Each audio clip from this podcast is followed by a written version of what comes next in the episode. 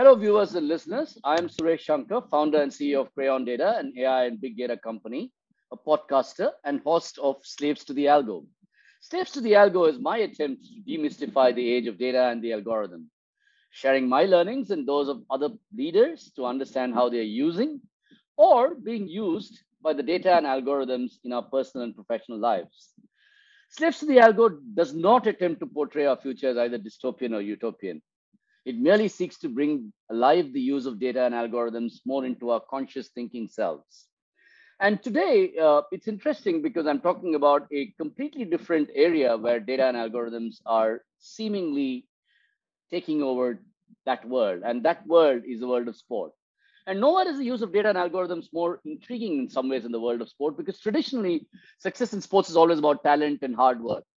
But what is increasingly becoming obvious is that data can shed light on why some sportsmen perform better, on how they do it, much as in the way, same way that it's being used to analyze and predict other forms of human behavior, like you know the chances that a person is a good credit risk, or why people who like one song will also like another. And that, my viewers and listeners, is a thorny issue because we've all been brought up to believe that sports is the last frontier where purity of personal will is the only determinant of success and to examine how data and algos are increasingly becoming the currency of the world of sport, both on and off the pitch. I am delighted to have today as a guest Unmish Parthasarathy, founder at Pictureboard Partners. Unmish is a fellow cricket tragic. He's uh, actually managed to create a profession from his passion for sport. Um, he started with IMG, the famous IMG, which started the world of sports agency. And he's held digital leadership roles in multiple countries in Delhi, London, Dubai, Joburg, Singapore. He's also managed to make a career of traveling the world trying to do this profession. Um, and he's done this with multiple media and sports uh, councils like the BBC, Star Sports, News Corporation, the ICC, etc. And uh, Unmish likes to describe himself as a person who brings together three C's content, code, and commerce. Our focus today is where does the code drive the content and the commerce? And currently, Unmish has founded Pictureboard Partners because, like he said, he said, let me make a billion instead of just the sportsman making the billion. And it's a practice that's in the GEMS sectors gaming, education, media, and sport. And he works for clients like the ICC, the International Cricket Council, One Championship, people like Twitch and gaming and Microsoft and, and food channels. And, you know, you name it, he's, he does it. And uh, his name is Parthasarathy, and he used to travel a lot. And the fun fact is that uh, some airline crews actually learned to pronounce that name. Welcome to the show, Unmish. Suresh, thank you very much. Thanks for having me. Um, we have taken the field uh, often in the background right behind me at the Padang in Singapore. Uh, a big fan of you both on and off the pitch. So thank you very much uh, for having me here. That's very nice. And I was just going to remark on that, that that piece of land out there is probably one of the most valuable pieces of land in the world, sitting in the heart of Singapore. And it's such a wonderful thing to play cricket out there, like uh, Unmish and I have for, for many years. Anyway, uh, Unmish, I like to start the episode always by asking guests a slightly more personal question. I mean, while we're all professionals and we're affected by developments in technology and data, we're also affected as individuals by developments in AI. And can you share with us some example of a great algo that you've come across that's impacted your life positively or negatively? And in your case, I want you to restrict it. Don't tell me about the Amazon recommendation. I want you to pick something from sports that you just absolutely love or hate. I'm going to give you mine to kick this off. I heard that just before the Rio Olympics, the British cycling team did something and they figured out that if they heated their shots, they get a 4% improvement. They got a 4% improvement in performance, right? So, what's your favorite algo in sports? There are enough people who can actually perform better if the heat is in the posterior. So I think that's a that's a that's a fair call. Look, you know me long enough, Suresh. I don't take myself seriously, but I do take my work extremely seriously. Uh, and so I'm going to give you three, and I talk in threes, as we'll see in the course of the next 45 minutes to an hour. I'm going to give you two sets of triplets. At a personal level, the three things which have sort of transformed my life. One is LinkedIn. You know, I was an early adopter, which is very rare for me on technologies. I adopted in 2000 and four, three at business school, way, way back. And today, you know, it's, a, it's my only social media network, and it's phenomenally useful in terms of the information it provides, the how I connect, and you know, to your point on the last podcast, where relevance leads into ecosystems and it has a multiplier effect. a Huge, huge piece. Second is Google Alerts. every time I'm tracking a particular issue or a particular client or a particular partner uh, or a particular organization, Google Alerts has been tremendously useful in a very time efficient way uh, to be able to sort of help me with that. And lastly, something which you may or may not know, I don't have a driving license. I don't drive. And I haven't for over a decade, uh, uh, whether it's a Tesla or or something else. But um, my wife, in her eternal wisdom, and I'm very ever grateful, gave me a, an app called Go There, which is a Singaporean app called Go There, which allows me to work out from A to B any of the public transport is very good in Singapore. So whether it's by uh, by taxi or by bus or by train, as the case might be. So that's the only reason I get back home at night. So that's on the personal front. On the professional front, I think the three biggest sort of um, uh, algorithms which uh, are very much technologies of this decade, uh, which we work a lot with our clients and partners. One is computer vision. I think computer vision has got tremendous scope. We, we began working uh, in 2015. My second client was a company called Blippar, and they were looking at computer vision and all that kind of stuff, machine learning. Um, and then since then, we've found, you know, worked with companies like Stupa in India and worked with some other companies as well who are doing some phenomenal work around sponsorships and player tracking and all that kind of stuff using an Android smartphone. That's it, as opposed to, you know, something which is worth 400 bucks as opposed to $40,000. So that just democratizes, you know, knowledge and the dispersion of knowledge, which is very, very big. And we'll talk about that. Capturing knowledge and dispersion, huge, huge difference there. So computer vision is one. The second is, I think, uh, what I broadly call mixed reality. I wouldn't say augmented or, or, or virtual, as the case might be, or or the M word. But but you know, I, th- I think mixed reality has got tremendous applications. Um, you know, whether it's security, whether it is in surgery, as the case might be, but also in terms of sport, both on and off the pitch you know, for the athlete and for the fan, as, as, we probably will talk about. And the third piece is machine learning in the audio space.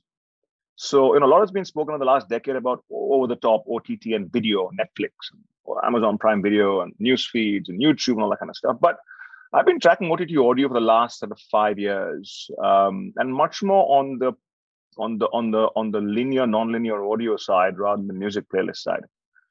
And there's a company in Delhi called Khabri, which is mm-hmm. sort of founded by the former one of the former founders of Saavn, which was bought by Jio and Reliance.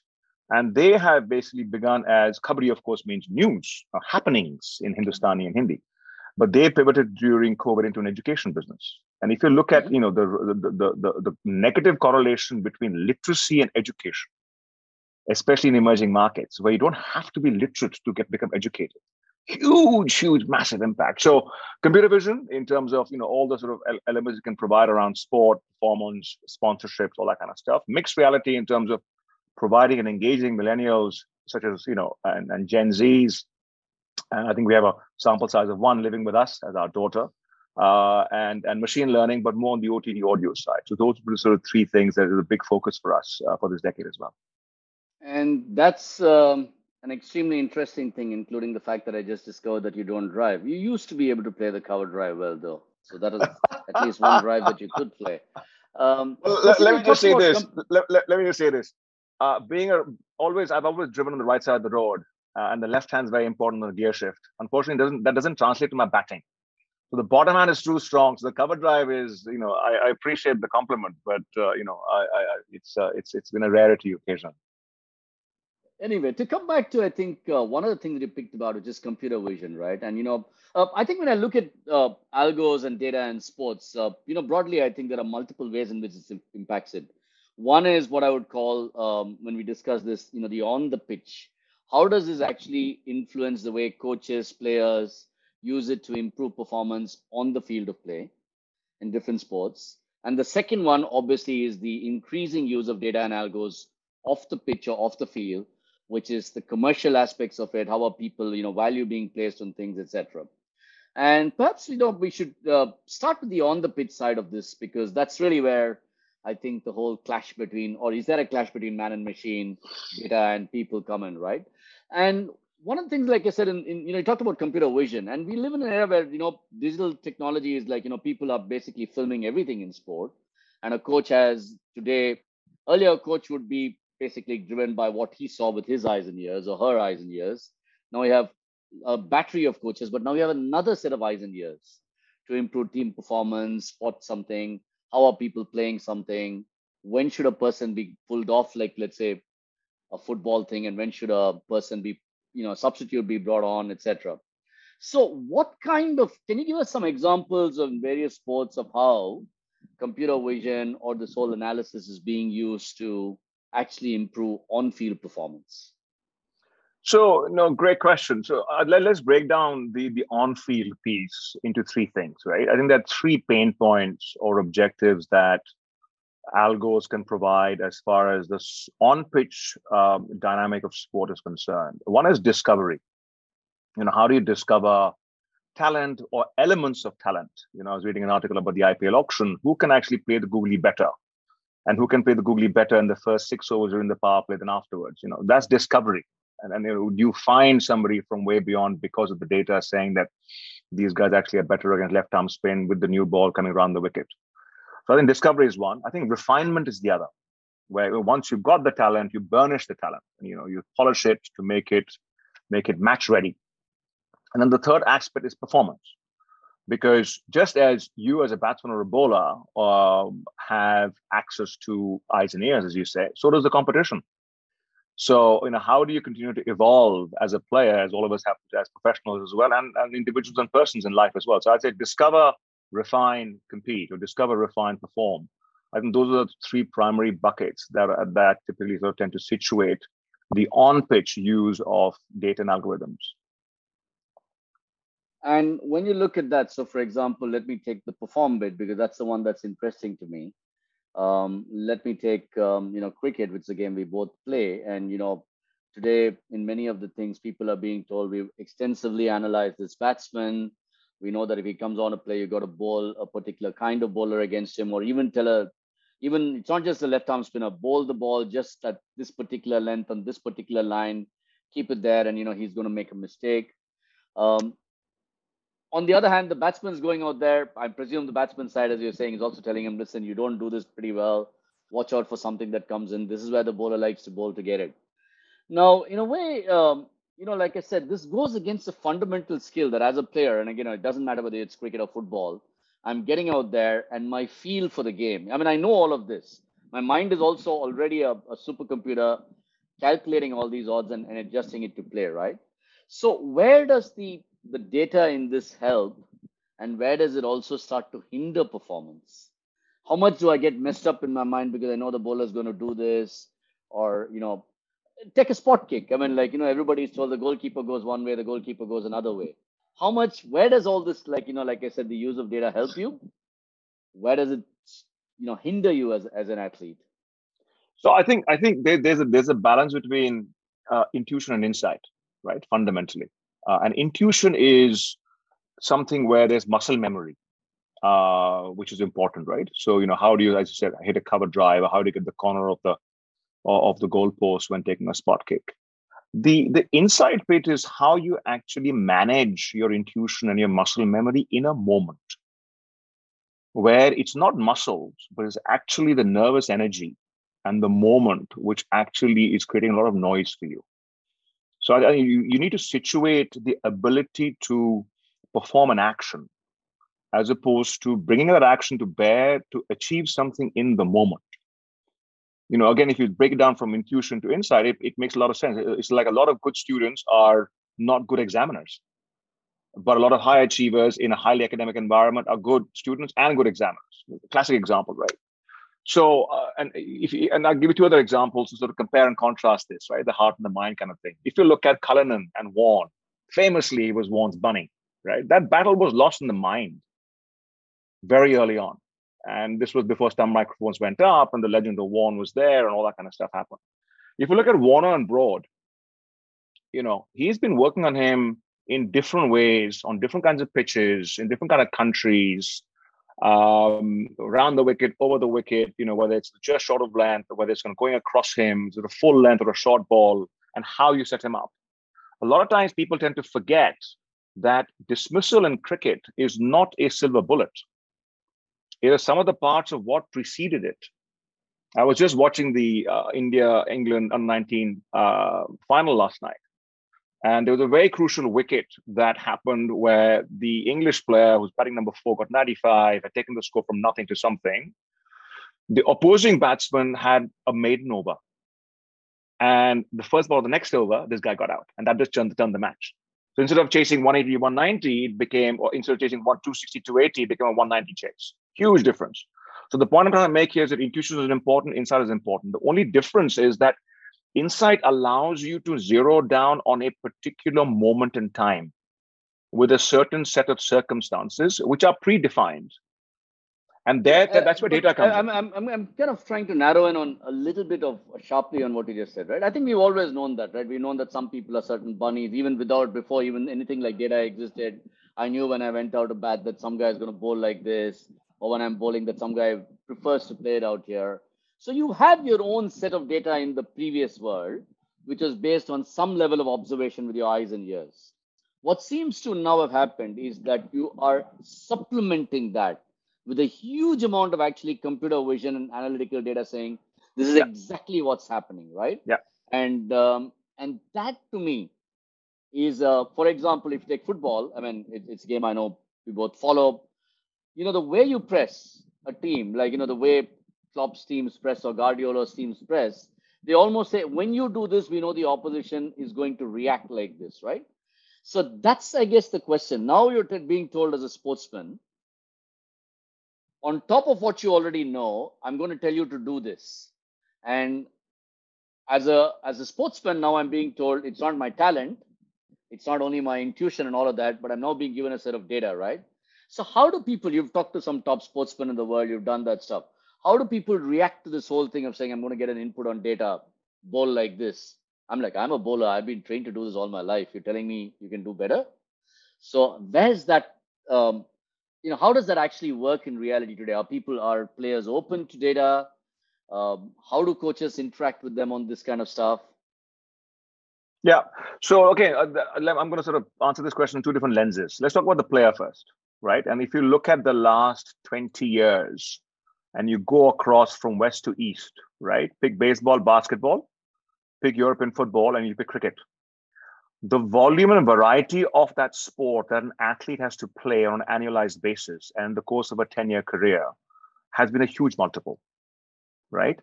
At the same time, the market dynamics on the price of talent and the risk of injury and insurance premiums has also gone up.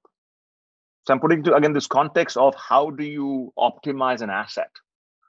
That's my first point. My second point is because players realize that you know professional careers are you're always a second away from an ACL, which will see you out of the game. And that's all you've done since you were 10.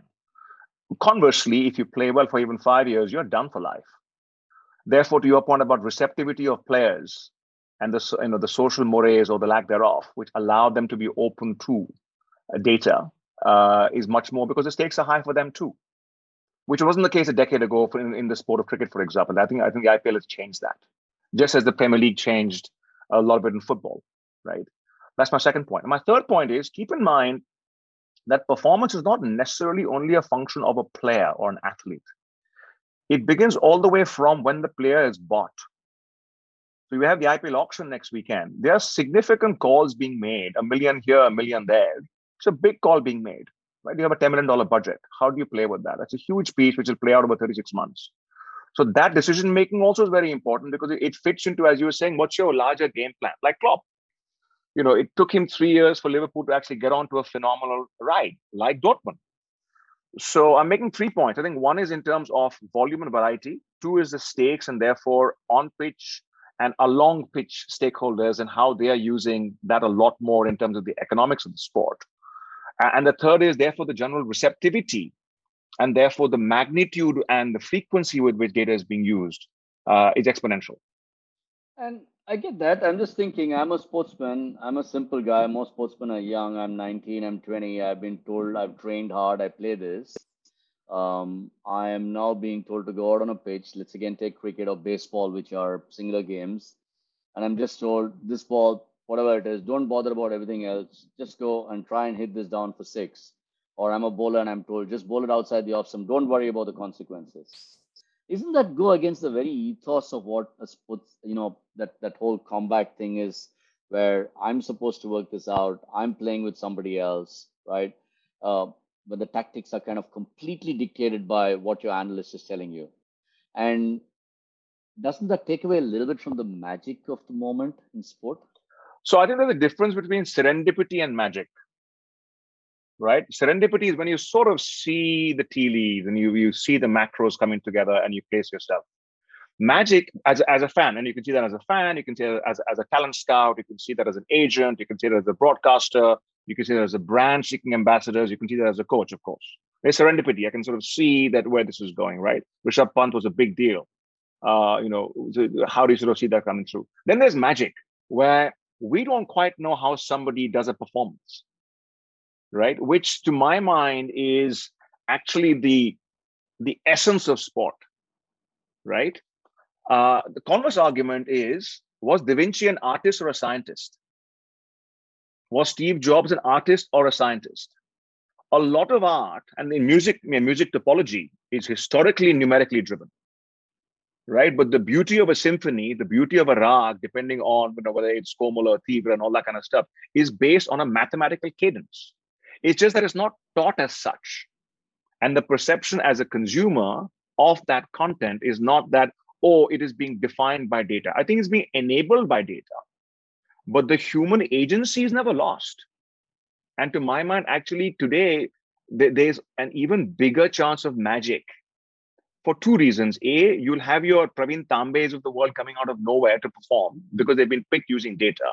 But also, you will sort of see a lot of players playing well into their 30s because the biomechanics that they've got, which is all behind the scenes, which is don't something you see on the court or on the pitch, is being taken care of in terms of the longevity. So, to my mind, to be able to have Federer for an additional decade, you know, when Jordan came and went, I think it's a huge piece as a fan. It just increases the window of, of magic. So I think there's a distinction between serendipity and magic. There's a distinction between longevity of performance and frequency of performance. And I'm going to go back to the first one of serendipity and magic because it's such a beautiful way to kind of talk about this use of data and that, right? Uh, again, I'm going to pick football just so that we keep the audience thing. There's a moment when you give the ball to Mohamed Salah of Liverpool just outside the box on the right, uh, where he basically, you know that he's going to kind of cut in, dip his left shoulder, dip his right shoulder, go past you. As a defender, I presume you're told that this is what is going to happen. The data exists. I mean, if you and I can see it as fans, those guys who have paid a lot of money, millions of dollars, can do it. Now, where is that moment when you know you're going to get it done and you still get nutmegged? You know, how does that? Is that? I mean, is that the difference where you have the data, but you know both sides have the data, right? And then you know one side is still going to win that thing would that be the difference? I mean, you know, is that the kind of thing you're talking about and talk about the magic that a sportsman still has beyond the data?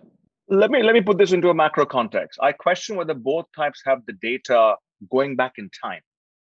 If you track the creation of Messi, right, all the way through a very formal system at Barcelona, and someone like Salah, or the entire generation of African players, especially the French African players who've come through, who came through a purely what I call magical non-numerical system. Right. That's a classic example of where the defender and the coach, who's basically trying to work out, you know, what Salah will do next, based on the data of the last five years, is forgetting that there's an in, there's an intuitive part of Salah which is 15 years old, for which there's got no reflection. But if you look at data now, and it take let's say over the last 10 years, sports and starting with the whole Moneyball revolution and Nate Silver and all the people who did baseball, where it, a lot of this started, I think there's more and more data available, right? If you take cricket, for example, on T20, though I know T20 is about, it's about 13 years, 14 years old, but there's been so much data available. Surely that's not such a big issue. And, you know, when the data is available to everybody, and today it is, right? I can go on CricViz and do my own analysis uh, I can go on to Analytic 5. You know, there's a whole bunch of things where you can do all of this stuff, right? Um, where is the, is it now going to be the coach or the analyst? And there's actually guys, right? There's this guy, Prasanna Agoram, who's known as P Dog. There's Dhananjay. There's a lot of people who have actually gone out there and literally made superstars into superstars, and you never know about these guys.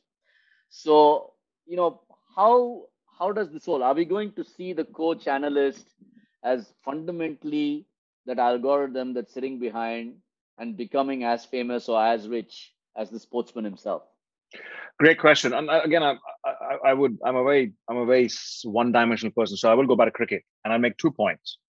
One, if you look at you know the recent Ashes series in Australia, and the, the, a lot of the press coverage after that, you know the argument has really been: Have we gone too far on the data to ignore the individual performance, which is intuitive and in the moment, especially for a format like Test cricket, which over 20 hours has a cadence like no other sport. Uh, compared to Peter Moores, who famously gave this one-line answer in a press conference, which led to him eventually you know, exiting as England coach, saying, "I'll have to look at the data." Which you know, it, it always happens in the cadence of the adoption. You know, sort of you certainly have the early majority, and then when you get to the late majority, there's suddenly a bit of a recalibration of saying, "What is this mix that we're looking at?" Uh, and, and so long as there's sanity in using that, uh, and by, by sanity, I mean sporting sanity, commercial sanity, and psychological sanity, then it makes sense. My second point is I've got a quiz question for you. I'm wearing a t shirt with an equation. I was going to ask you about that one. is, that, is, that where is that where the IPL auction is going to be held? I mean, is that no? It's not. This is an equation which is more than two decades old. Mm-hmm. This was an equation which was used at the 99 World Cup. This was an equation which began with deep research of two academics, and then they actually add, had to add a third academic. Hmm? This is the Duckworth Lewis Stern equation. Is that so? Okay. Right. So this is the Duckworth Lewis Stern equation, especially for you, Suresh, especially for sales slaves for That's interesting. That's interesting. Right. Now, you think about what I said about sanity. You know, sanity of or you know, sporting sanity, commercial sanity, and the psychological sanity of a player because people forget, you know, a lot of sport, a lot of memories is of a shelf life of someone who's not thought of anything but that sport for 25 years, has been tremendously lucky on multiple angles to give us those magic moments. And then they go away. So the sanity of the of, of the sports of the athlete is very, very important. Now, Duckworth Lewis is fundamentally defined to impact rain impacted, to, to solve for rain impacted matches at the 1999 World Cup in England, which was held in the month of May, June. And at the time when you know rain was still a big factor. And i think all of the games were day games if i recall correctly. The lights weren't quite there by then. So this was about how algorithms and maths allows you to provide sanity across the board for the player for the commercial partners for the fans you know for the government supporting and all that kind of stuff so i think there's a balance as i was saying on the ashes piece where there's going to be a correction you know they're talking about you know, doubling down on the red ball, but it fundamentally means that you're doubling down to a far more sophisticated cadence. You know, it's like being a hedge fund using data as opposed to doing uh, an asset manager doing a block trade. You know, hedge fund is on the margin, very reactive, all that kind of stuff. Block trade is fundamentally a strategic play. Underlying both of these these trades is fundamentally maths and a lot of money. You know, we in the in the last two years have probably advised five different clients on block trades, which is interesting. You know, eh, eh, they're making big calls on certain technologies in the sort of gaming, sport, media space, and saying how you know we've done the model. Come and pick holes in our known unknowns. So that to me, you know, that, that's kind of important because that's a sanity from an investor perspective. Well, there's an extremely fascinating thing by the former Greek um, finance minister who actually, for a period of time, used to advise this gaming company called Valve about how exactly the use of, um, let's say, how people put in these things like digital hats and swords and how you know these trades happen and how economic value is placed. So clearly, um, there's a whole bunch of data that's going into practically literally every industry. Uh, and it, but but I, I, come back to: Do you believe that magic is being lost with the use of data, or do you think that actually it is being enhanced by the use of data? Um, simple question. Uh, magic is being lost and created. For every for every moment when you have a broad working out of Warner, who to my mind is a phenomenal cricketer. Don't forget, he came in through the IPL route to make a mm-hmm. phenomenal test career. Right. So even the most numeric system like Sheffield Shield cricket and the grade cricket in Australia you know, who were amongst the earliest adopters of data, couldn't find him. And then, you know, it was really IPL was a surface hit. On the other hand, you know, magic is being created. Magic is being created by the different kinds of uh, plays that that uh, different kinds of coaches using players of a very variable talent level are being able to create for the fan, which I think is very important for the sport. For any sport to be able to come up with a consistency of magic moments is fundamental to the economic value and the societal impact that that sport has. So on the one hand, the, the traditional magic is being lost, as you said, you know, which is which is very much the this is art, not science. But on the other hand, I go back to my point about topology of music, you know, or the use of 3D printing in ceramics and sculptures, where you're using science to create an expression which would not have been possible had it not been for the data and the underlying technology which is creating it. To come back to one last question that I think uh, on the on the pitch side, and I think this is um, um, kind of very relevant to a lot of fans who follow cricket. And this guy is probably one of the, the best known sportsmen in the world, though he plays this game that's called that's not known in many parts called cricket, which is um, Dhoni. I have not seen a person. Do you think Dhoni uses data? I mean, first of all, do you think he even looks at the data? because he doesn't seem to look at anything except I'm just going to be calm no matter what happens. I'm not going to change my formula. Uh, look, I mean, I'm not going to do I, anything differently. I, am a huge fan of him. I was fortunate enough, I think so were you, to be in Wankhede in 2011 uh, for the World Cup final. That was ice and veins kind of a moment, right? Um, and uh, I, I would like to think that, you know, performers. I don't think I don't think as a sportsman. I think as a performer. I think performers are on a different level you know they don't necessarily look at you know intuition or insight or instinct like we do as in a discrete piece. You know they, they just they just compose a symphony by just picking things out of out of thin air. Uh, so i'll give you an example. Was the decision to promote himself ahead of uv you know was he sitting with a calculator and gary kirsten and paddy? No way right? I was at the ipl uh, semi-final this this year uh, last year in dubai and he came out ahead of Jadeja with three overs to go. And I'm like, he's lost it.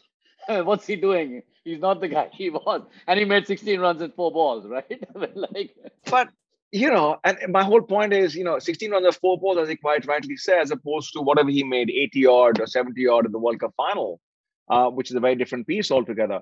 But my point is, you know, performers at that level are like performers at most levels, be it, you know, entrepreneurship such as yourself, be it medicine, be it defense, be it education. You know, the, the, the, their playbook is so so simple yet a sophisticated mix. It is sophisticated in the value that they are able to create, and is simple in terms of them being able to explain the capturing of that value you know any any any value proposition is two things you create value you capture value if you don't do both often you can simply capture it and make it very sophisticated in terms of you know how you how you how you sell it which is where ad agencies make their money. which, brings me to literally you're you're also been of the broadcasting business. Now if you take any sports broadcast any sport in the world mm-hmm. there's a pre there's a pre uh, uh, pre broadcast and there's a post immediate analysis during the halftime or the lunch break or whatever. It's always experts sportsmen who played the game and they've got these sophisticated visual things. They're saying this is what happened, and they look at yeah. this move, and they're trying to yeah. put all these graphics and predict all that analysis. How much of that is, uh, you know, I mean, I know it's it's nice, and it like kind of tends to give an area of science to this whole thing. Yeah. Yeah. But um, I'm just wondering, one, did these guys ever do it? I know maybe the technology wasn't as when they were playing, but do players actually go out and listen to that uh, thing, or is it all just like you know nice broadcasting technique? Yeah, look, m- multiple questions there. Let me let me unpick that again. I'll do threes. When you're looking at a uh, when you're looking at a sports broadcast, you're trying to satisfy three primary constituents, right? You're trying to satisfy the fan. You're trying to satisfy your media partner, and you're trying to satisfy the future fan, right? So existing fan, I want a media partner, commercial partner, and future fan the, the, the current fan, you need the credibility of players. A number of commentators who haven't played T20 cricket, who are commentating on T20 cricket, goes back to your first point. But it brings credibility on day one.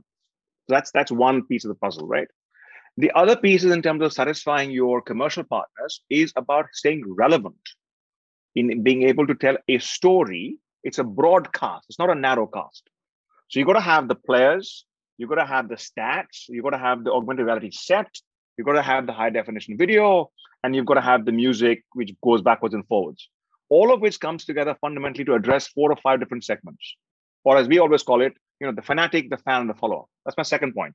A broadcast is fundamentally a portfolio play of interest groups, right? The third piece is ensuring future fans. Now, that's where I think this whole notion of bringing the fan closer to the action, whether it is you know augmented reality or mixed reality, as I mentioned, we work with a company in Bombay called Quidich Innovation Labs. You know, they are the ones who actually do the field positionings on cricket, which you can't show on a live broadcast in camera one, right? Or you look at, you know, in the in the FIFA, I think 2018 World Cup, where VizRT came up with this in-studio graphic set where the former captain of a particular team who was in the panel actually walked out 180 degrees into a green screen, positioned himself to where the defenders were lining up for a free kick, and said, This is actually where they didn't anticipate the move. Mm-hmm. Now, that is no different than a Dota 2, going back to your Greek finance minister and Valve, where it's fundamentally immersive stuff. And instead of actually providing skins in a game and an avatar, you're fundamentally taking the old retired sports person into a current day scenario to tell something about what they did in the first person visually so that it actually appeals to the next generation who are fundamentally roblox natives as opposed to digital natives so you know i, I think that there, there, are multiple pieces in your question so i've tried to answer it as usual and in threes but hopefully it begins to answer that no, I think it deconstructed it well, but um, you know, I think we could go on forever on this whole on the pitch thing. Uh, but what I'm going to do is I'm going to, I know you're the guest on the show and you're the expert and I'm not, but um, I'm just going to give my own thing, partly as a sportsman, partly as a person sitting in AI, right? Um, I think, for example, when you're, and I think the same thing is true whether you're a sportsman or an entrepreneur. You have playbooks, you have the data, you have what everybody did, you know what you're supposed to, you know what metrics you're supposed to drive. But whether you're an entrepreneur, but I think even more so in the world of sport, one thing I've at least always felt is when you go out there, and this is perhaps what you describe as a magic, it is still fundamentally down to the level of skill that that sportsman has to be able to execute that. You know, whether it's ice in your veins or whether it's just your innate ability to kind of add magic to, you know, to add like, you know, you got the the the whole data, but you're going to add your instinct. And my own belief, uh, Unmesh, is that that will never change in sport because that split second there is nothing there to help you except you and your mind and that moment of clarity that you need. And uh, so, while I do believe in keeping with the theme of this, that data can help us uh, become better masters of this game, I don't think the sportsman will ever be a slave to an algorithm. What's your take on that? I totally agree with you. I'll give you, and let's go back to your comparison of entrepreneurship and sporting performance. The historical, hardwired, uh, embedded, anticipated um, notion of sporting performance is success. The historical embedded uh, misnomer about entrepreneurship is one of failure. If you look at the lack of structure in entrepreneurship and sport, it is the same. If you look at the maths involved in terms of somebody from Ranchi, you know, playing a phenomenal World Cup winning innings in 1980s India, but 20 years later actually being king of the castle, as opposed to, you know, Suresh Shankar leaving behind a, phen- phenomenal advertising career, starting something called Red Pill, and having an exit. But the numbers don't stack up, right? But inherently, there's a sense of expectation of success in a sporting performance, which is where the magic comes in, right? Why is entrepreneurship today success, uh, uh, socially acceptable in, in India? because there are like, enough role models. I like the way enough role models. Me and Dhoni in the same sentence, but that's okay. I'll take it. Well, you know, it's kind of uh, I've, uh, I've, I've covered one and I've played with the other. But I, I think the notion really is the notion really is that it is it is it is the power of an individual and the ability of the individual to read the tea leaves. Going back to my original point, and create value and capture value in an institutionalized manner, right? Which is the same in sport it's totally unstructured data. There is no pathway to success. There are many playbooks which are ma- massively subjective.